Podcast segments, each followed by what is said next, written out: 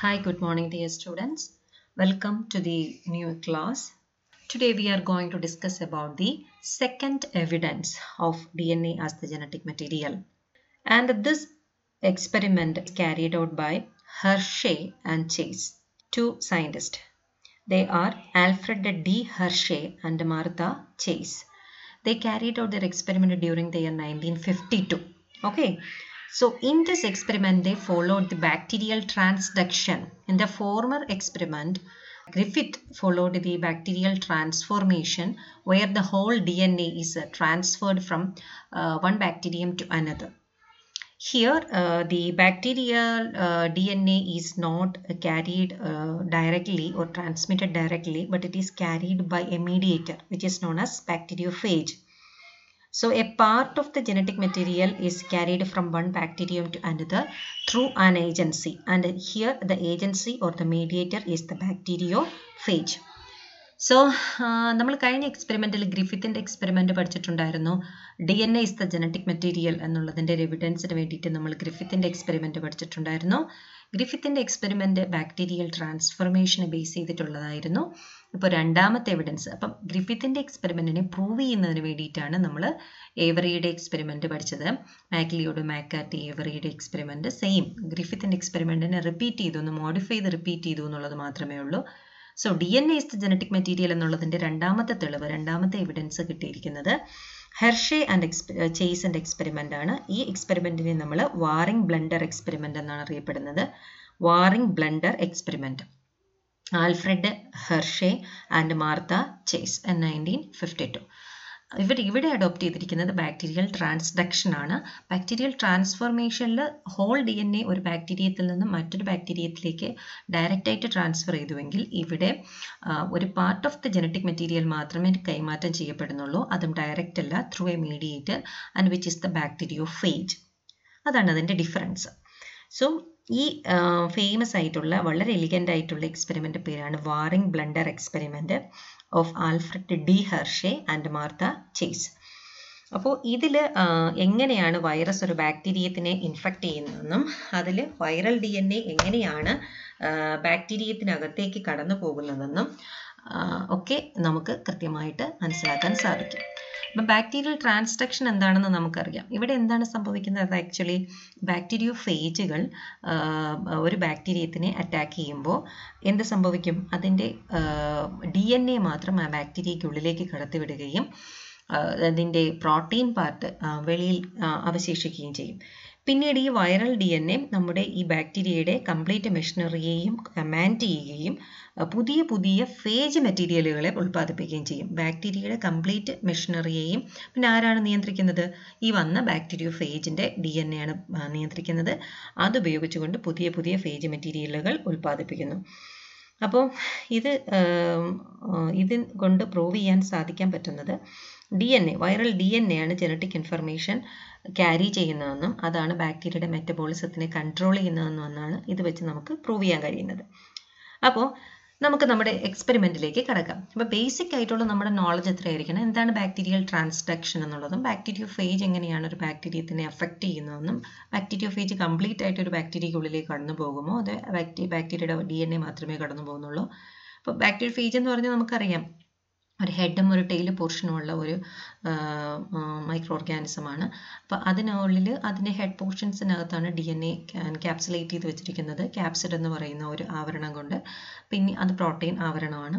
അപ്പോൾ D N A കൂടാതെ പിന്നെ ഒരു പ്രോട്ടീൻ ആവരണം കൂടിയാണ് ഈ പറയുന്ന ബാക്ടീരിയ ഫേജുകൾക്കുള്ളത് അതിൽ വി ഡി എൻ എ മാത്രമാണ് അത് ബാക്ടീരിയയ്ക്കുള്ളിലേക്ക് കടന്നു പോകുന്നത് അത് ഈ എക്സ്പെരിമെന്റിൽ കൂടി അവർ പ്രൂവ് ചെയ്തിട്ടുണ്ട്.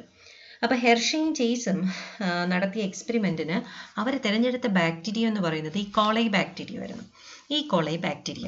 ഇനി ബാക്ടീരിയോ ഫേജ് ആയിട്ട് അവർ തിരഞ്ഞെടുത്തത് ടി ടു ഫേജ് ആയിരുന്നു. T two phage E coli ബാക്ടീരിയവും T two ഫേജും അപ്പോൾ എന്ത് സംഭവിച്ചു? നമുക്കറിയാം ഒരു ഫേജിന് രണ്ട് പാർട്ടുകളാണുള്ളത്.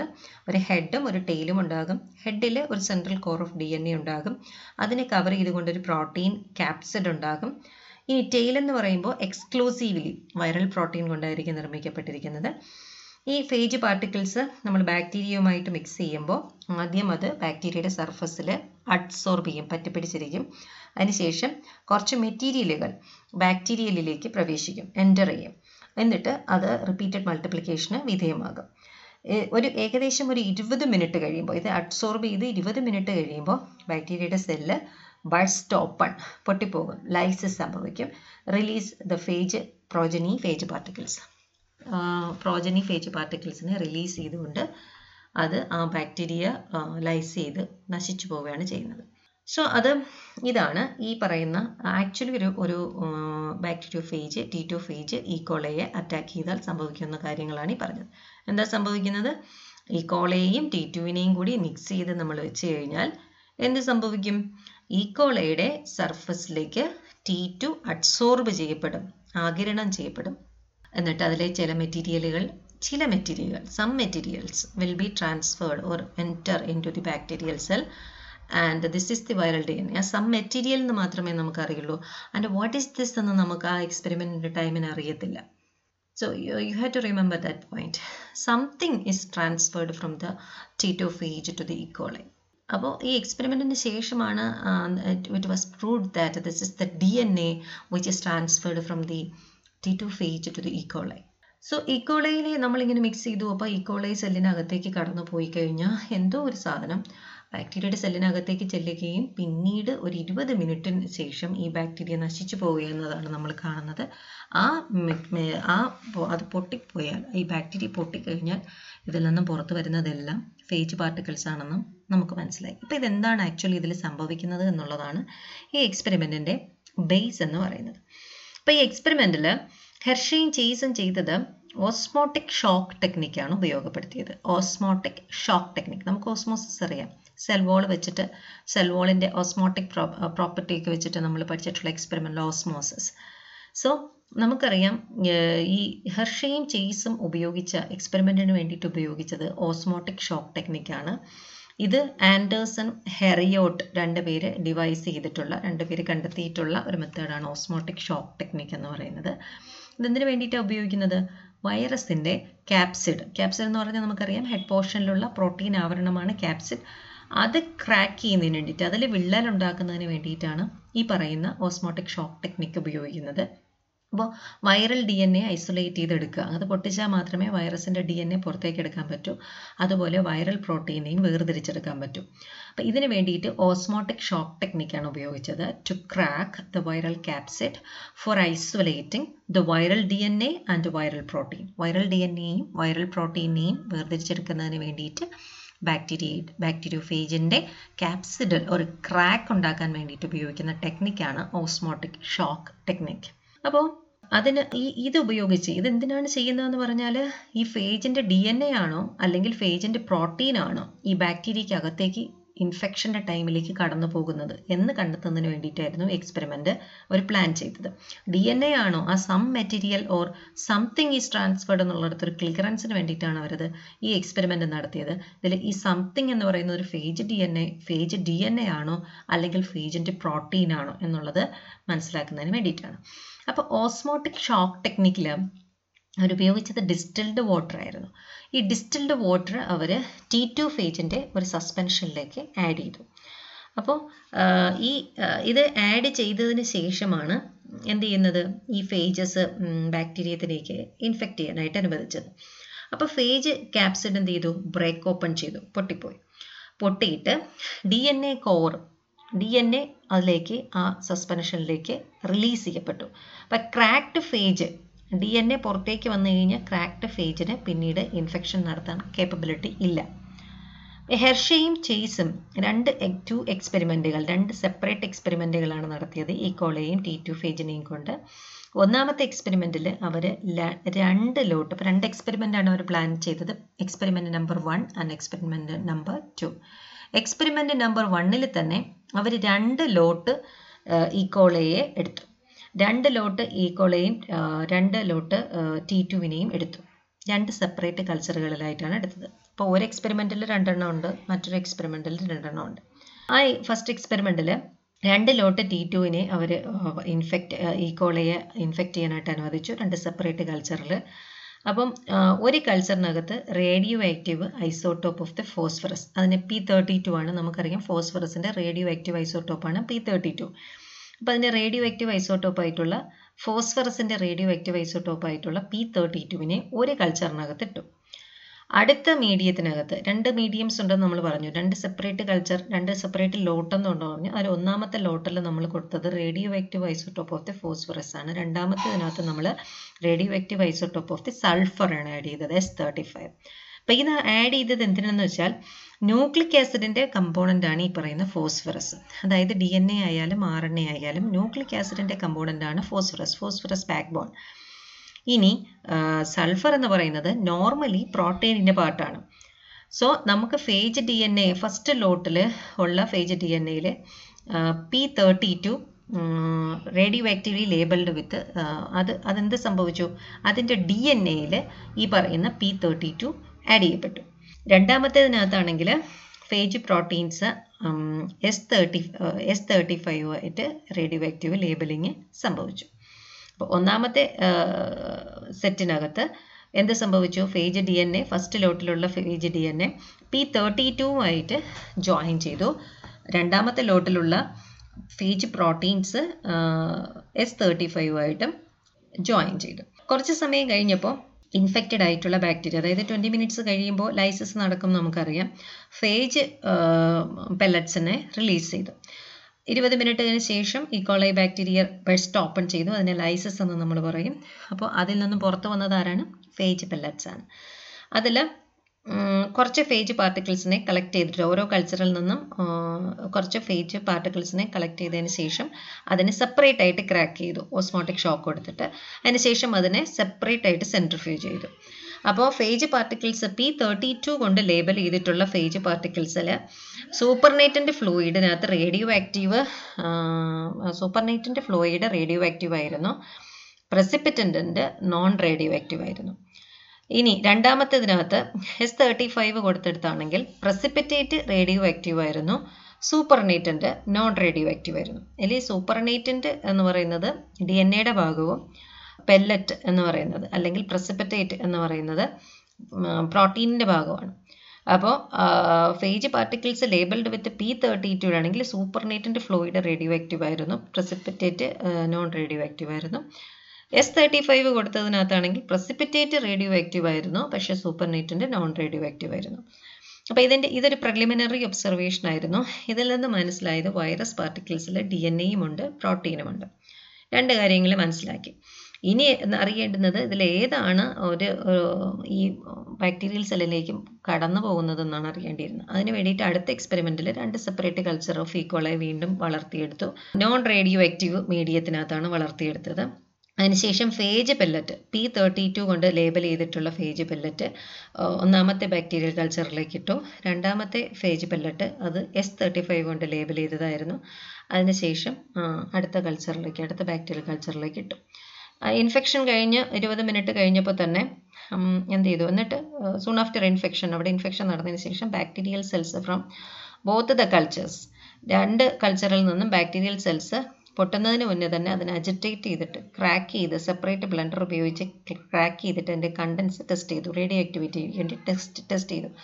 അപ്പം bacteria P thirty two label ചെയ്തിട്ടുള്ള bacteria the contents of the bacteria infected with P thirty two labelled phages were radioactive അവിടെ അവർ കണ്ടെത്തിയത് എന്താണ്? P thirty two labelled phages കൊണ്ട് ഇൻഫെക്റ്റ് ചെയ്യപ്പെട്ടിട്ടുള്ള ബാക്ടീരിയകളെല്ലാവരും റേഡിയോ ആക്റ്റീവ് ആയിരുന്നു. പക്ഷേ എസ് തേർട്ടി ഫൈവ് കൊണ്ട് ലേബൽ ചെയ്തിട്ടുള്ള ഫേജസ് ഒന്നും എല്ലാവരും നോൺ റേഡിയോ ആക്റ്റീവ് ആയിരുന്നു. അപ്പം ഈ ഒബ്സർവേഷനിൽ നിന്നും അവർക്ക് കിട്ടിയ കൺക്ലൂഷൻ എന്ന് പറയുന്നത് ഇൻഫെക്ഷൻ നടക്കുന്ന സമയത്ത് വൈറൽ ഡി എൻ എ മാത്രമേ ബാക്ടീരിയത്തിലേക്ക് കടക്കുന്നുള്ളൂ. അത് ഒരു ജനറേഷൻ ഫേജിൽ നിന്നും മറ്റൊരു ജനറേഷനിലേക്ക് ട്രാൻസ്ഫർ ചെയ്യപ്പെടുന്നു എന്നുള്ളത് അവർ മനസ്സിലാക്കി. So D N A is the genetic material എന്നുള്ളത് പ്രൂവ് ചെയ്യപ്പെട്ടു. ഇനി അതുപോലെ almost all viral proteins are left outside of the bacterium എല്ലാ വൈറൽ പ്രോട്ടീൻസും ബാക്ടീരിയത്തിന് പുറത്താണ് എന്നുള്ളതും അവർ മനസ്സിലാക്കി. So the protein coat of each new progeny phage is not a part or product of the original capsule but is the synthesized de novo അവർ അതിൽ നിന്ന് മനസ്സിലാക്കിയത് എന്താണ്? പുതുതായിട്ടുണ്ടായ ഒരു പ്രോജനി ഫേജ് പാർട്ടിക്കിളിനും ആദ്യമുണ്ടായിരുന്ന പ്രോട്ടീൻ കോട്ടലിന്റെ യാതൊരു ബന്ധവും ഇല്ല. അതെല്ലാവരും പുതുതായിട്ടുണ്ടായതാണ് ഡീനോവോ ആയിട്ടുള്ളതാണെന്നും ആ പ്രോട്ടീൻസ് അതുകൊണ്ട് തന്നെ പ്രോട്ടീൻസ് ഒരു ജനറേഷനിൽ നിന്ന് മറ്റൊരു ജനറേഷനിലേക്ക് ട്രാൻസ്ഫർ ചെയ്യപ്പെടുന്നില്ല എന്നും അതൊരു ജനറ്റിക് മെറ്റീരിയൽ അല്ല എന്നും പ്രൂവ് ചെയ്തു. ഇതാണ് ഈ ഫേമസ് ആയിട്ടുള്ള എക്സ്പെരിമെന്റ് അപ്പോൾ നിങ്ങളെല്ലാവരും ഇത് നന്നായിട്ട് മനസ്സിലാക്കണം. ഒരിക്കൽ കൂടി ഞാനത് പറഞ്ഞു പോകാം. വളരെ ശ്രദ്ധിച്ചിരിക്കുക. അപ്പോൾ രണ്ടാമത്തെ എവിഡൻസ് ആണ്. Evidence D N A as the genetic material from the bacterial transduction and this experiment was carried out by Alfred D. Hershey and Martha Chase in 1952 based on the bacterial transduction. And the bacterial transduction is the transfer of a part of a genetic material from one bacterium to another through an agency of a bacterial virus that is bacteriophage. And the uh, elegant Waring blender experiment of the Alfred D. Hershey and Martha Chase showed that when a virus infects a bacterium, only the viral DNA gets into uh, the uh, bacterium and the viral proteins remain outside. So it is the viral DNA that commands the cellular machinery of the bacterium to make the new phage material.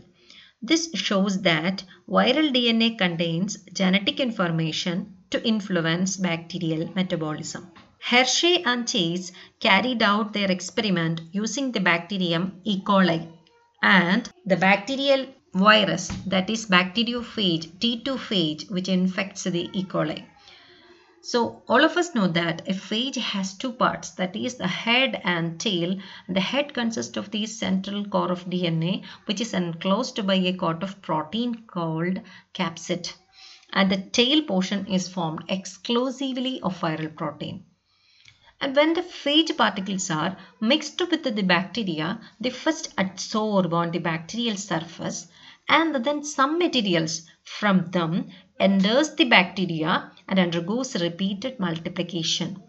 Finally, in about 20 minutes, the bacterial cell bursts open and this is known as lysis, which releases the progeny phage particles. In their experiment, Hershey and Chase made use of osmotic shock technique, which is devised by Anderson and Heriot to crack the viral capsid for isolating the viral DNA and viral protein. This was to determine whether it is phage DNA or the phage protein that is injected into the bacterium during infection. An osmotic shock technique, distilled water is added to the suspension of the T2 phages before the phage could infect the bacterium. This causes the phage capsid to break open, releasing the DNA core to the medium. A cracked phage with its DNA spilled out is incapable of infecting a bacterium. Hershey and Chase carried out two separate experiments using E. coli and T2 phages. In one experiment, they grew two lots of T2 infected E. coli in two separate cultures. The medium of one culture contained the radioactive isotope of the phosphorus and the medium of the other contained the radioactive isotope of the sulfur, P32 and S35 respectively. Nucleic acids contain P but no S, whereas the proteins contain S but normally no P. So phage DNA of the first lot got incorporated with the P32 and became radioactively labeled with the P32. In the same way, the phage proteins of the second load got radioactively labeled with the S35. After some time, the infected bacteria underwent lysis, releasing the phage pellets. Some phage particles from each culture were collected and cracked separately by osmotic shock. Then they were centrifuged separately. In the case of the phage particles labeled with the P32, the supernatant fluid was radioactive and the participate or the precipitate was non-radioactive. In other case, the precipitate was radioactive and the supernatant was non-radioactive. This preliminary observation reveals that viral particle contains both DNA and protein. In another experiment, two separate cultures of the E. coli were grown on a non-radioactive media. Uh, in the first experiment, they used the radioactive media, uh, two separate radioactive media. First one is supplied with the radioactive isotope of the P, phosphorus, and the second was uh, culture media consist of the uh, the radioactive isotope of the sulfur. So in the second experiment, they used the non-radioactive media. Then uh, the phage pellets labeled with the P32 were inoculated into the bacteria in one culture and the phage pellets labeled with the S35 were inoculated into the bacteria of other culture. Soon after infection, the bacterial cells from both the cultures were agitated and cracked in separate blenders and contents were tested for radioactivity. The contents of the bacterium infected with the P32 labeled phages were radioactive and those of the bacteria infected with the S35 labeled phages were non-radioactive. From these observations, the following conclusions could be drawn and and uh, from these observations they uh, they elucidated certain conclusions that is during infection, only the viral DNA enters the bacterium and then gets transmitted from one generation of phages to the next. So the DNA is the genetic material. And second is almost all viral proteins are left outside the bacterium. So the protein coat of each new progeny phage is not a part of the product of original capsule but is synthesized de novo. These proteins are not transmitted from one generation of phages to the next and so they do not represent the genetic material. So this is a proof of DNA as the genetic material. So okay, thank you. Have a nice day and be safe.